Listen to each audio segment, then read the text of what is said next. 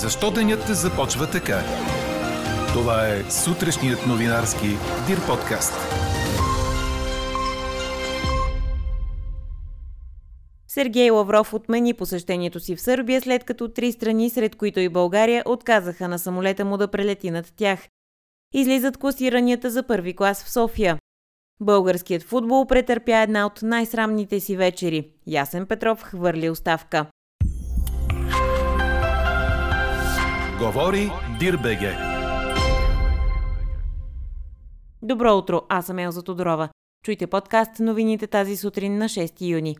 Температурите се понижават с няколко градуса и ще достигнат 25-30 през деня. Ще се появи и усили вятър от север, който в източна България ще бъде умерен и временно силен.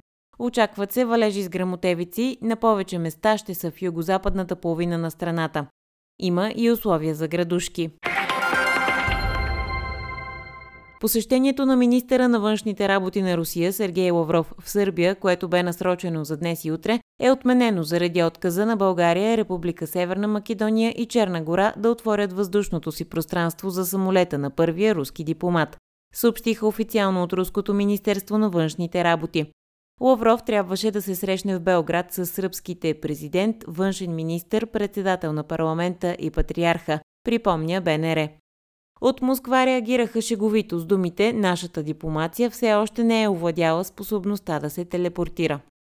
Часове след началото на войната в Украина, на 24 февруари, България и редица други европейски страни затвориха небето си за всички руски самолети. На четвъртия ден от военното нахлуване на Русия в Украина и Европейският съюз наложи пълна забрана руски самолети да прелитат над въздушното му пространство. Тогава Русия отговори с реципрочни мерки. Изглежда, че още едно руско ведомство има несполуки. Сайтът на Руското Министерство на строителството и жилищното стопанство е бил подложен на кибератака, съобщава Reuters.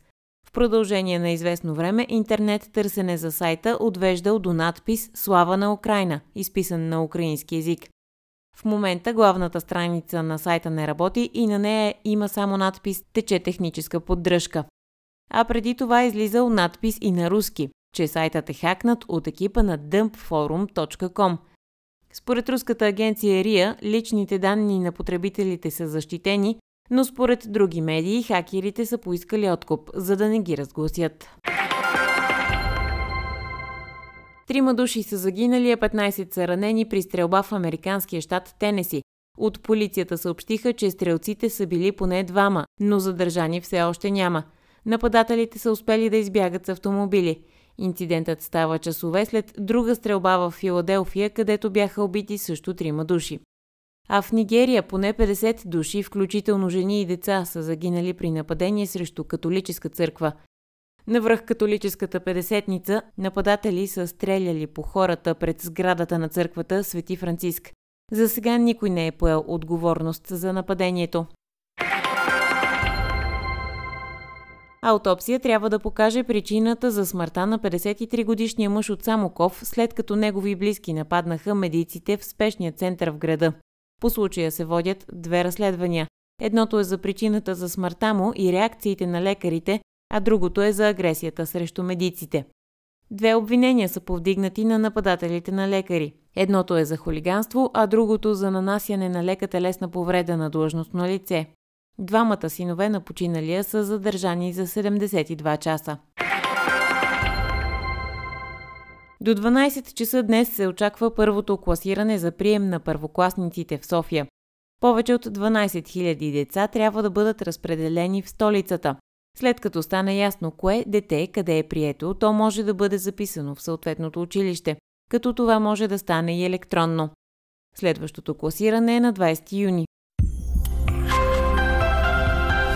Четете още в Дирбеге. Българският футбол претърпя една от най-срамните си вечери, в която националният отбор загуби с унизителното 2 на 5 от Грузия. При това поражението дойде на собствен терен, в мач от втория кръг на Лигата на нациите.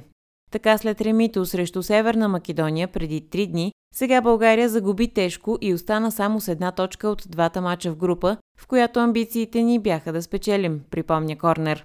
Представянето на целия ни отбор бе трагично. Като още по-тъжното в ситуацията е, че отборът на Грузия дори можеше да ни победи и с още по-сериозен резултат, но освен пропусната дуспа, изпусна и още няколко чисти положения. След мача съвсем логично селекционерът Ясен Петров хвърли оставка с мотива, че просто няма моралното право да води повече този отбор. Той се извини и на всеки фен, който е бил принуден да наблюдава продукцията в Разград. Все още не е ясно кой ще води отборът ни след три дни при гостуването на Гибралтар, но очакванията са това да е изпълняващият длъжността отговорник на националните тимове Георги Иванов Гонзо. Чухте сутрешния новинарски Дир подкаст. Подробно по темите в подкаста четете в Дирбаге. Какво ни впечатли преди малко?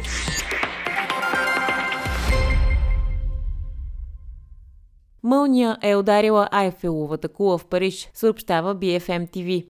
В социалните мрежи са разпространени снимки на случилото се. Фотографът Кулик Бертран, например, е споделил кадри в своя акаунт в Twitter, показвайки момента на удара на мълнията – около 19 часа българско време в събота. Заснето е едновременно с два фотоапарата, според публикацията на фотографа. Уебсайтът на Айфеловата кула информира, че тя е поразявана от мълнии средно 5 пъти годишно. Отбелязва се обаче, че това не вреди по никакъв начин нито на кулата, нито представлява опасност за гражданите. А какво ще кажете за това?